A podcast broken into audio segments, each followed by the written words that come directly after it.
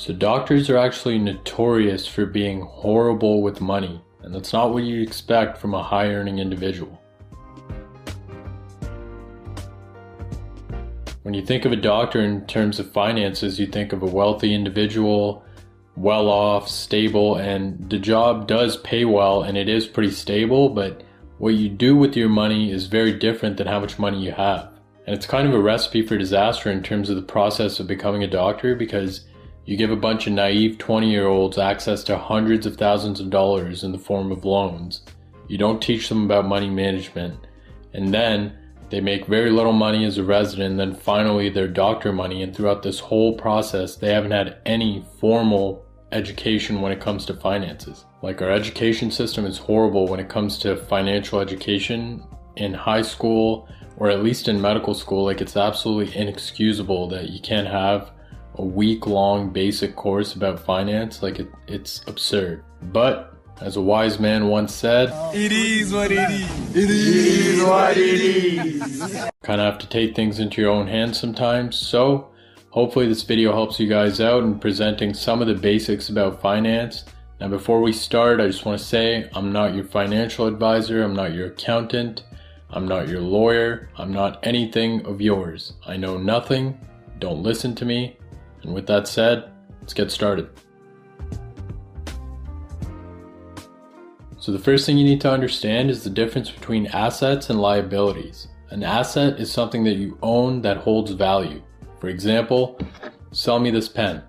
If this is my pen and I'm selling it to you for let's say $5, this is an asset I have that is worth $5.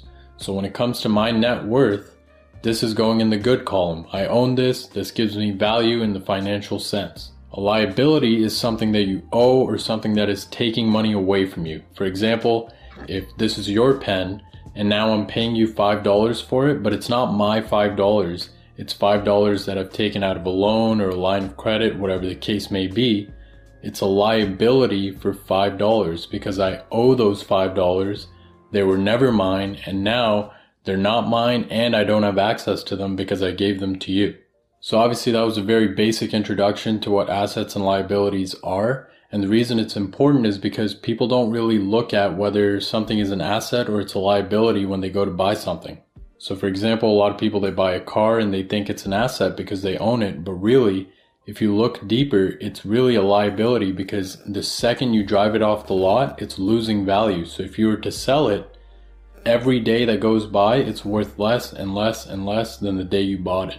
So you have to be careful when you're spending money, especially money that's not actually yours, and consider the fact is this thing that I'm about to buy an asset or is it a liability? So, what you need to do is financially educate yourself and find resources that work for you that are going to teach you the basics and beyond if you want to learn it.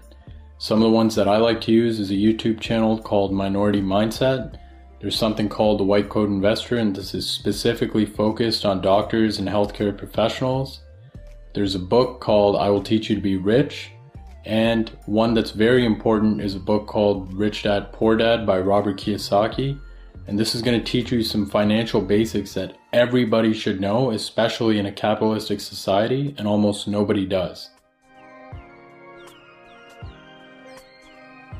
So I'll link those down below, but the next thing that you need to understand is compound interest because this can work both for and against you, and for most of your process, it's working against you negatively.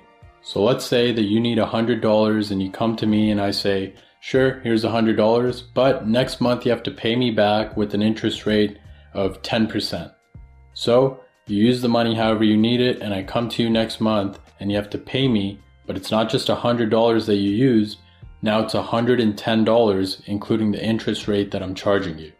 And let's say you're in a tough situation and you say, hey man, I have the $110, but I could really use them because whatever the case may be, and I say, sure, keep the $110, but same thing, next month I'm going to come back and you have to give me that $110 and a 10% interest rate.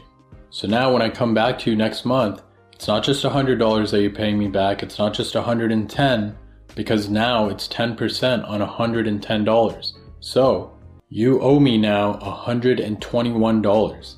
And this is exactly how people get trapped in debt that they can't ever pay back. Because in this situation, The bank is the person loaning you money with the compounding interest rate, and you use it however you want, but it's never actually your money. It just expands and expands and expands in terms of how much you owe them. So it's important to be very careful how you spend your money because that thing that you're buying for $5 today, it ends up costing you way more than $5 for the duration of the time that you're holding on to that loan. Conversely, this is why you hear so many people talking about investing, for example, into the stock market. If you hold something in the stock market that has an average return of 8 to 10%, which a lot of ETFs do, it's the same process, but now that compound interest is building up for you, and over time, you're gonna have access to way more money than you actually put in. So it's very important to end up on the right side of that equation. And obviously, when you're a medical student, you don't have access to much funds to invest. But the point is understanding what compound interest is and making sure that you minimize the amount of debt that you're using in a reasonable way. The whole point of this is not to live your 20s and your younger years. You're already stressed with med school. The whole point isn't to think of everything in terms of money and just think about money all the time. Live your life, spend some money to make life easier for you, have some fun, but just be careful with it.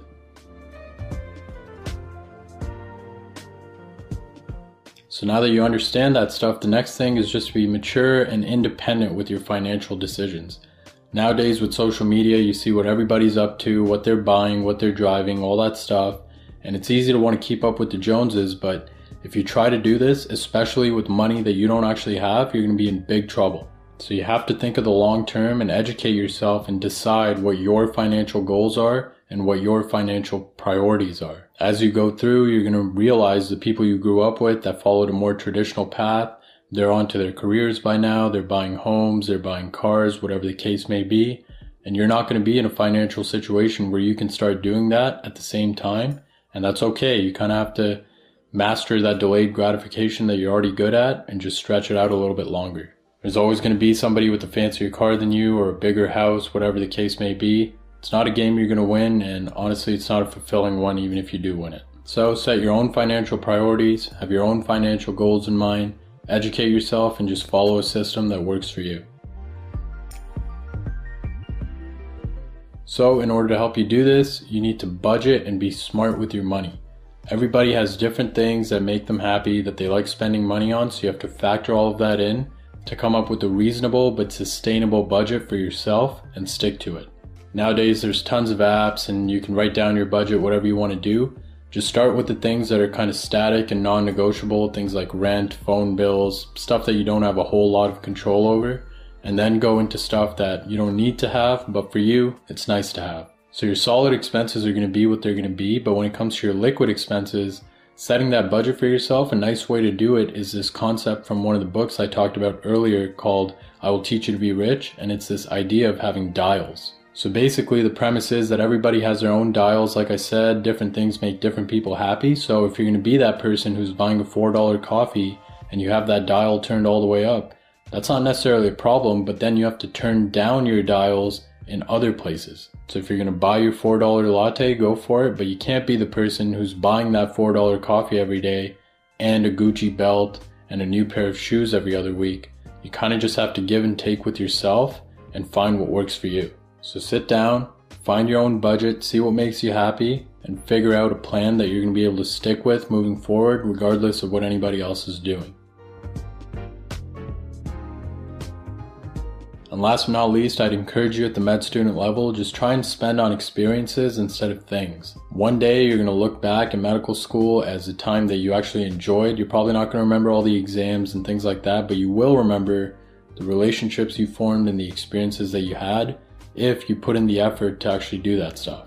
I remember for me, we went to a ton of concerts, we went camping, skiing, all kinds of stuff, and it was so much fun. And when I think back on that time, I remember the experiences, but I don't remember the money I spent on them. So I'd encourage you, spend on experiences and not things that you're going to forget about in a week from now.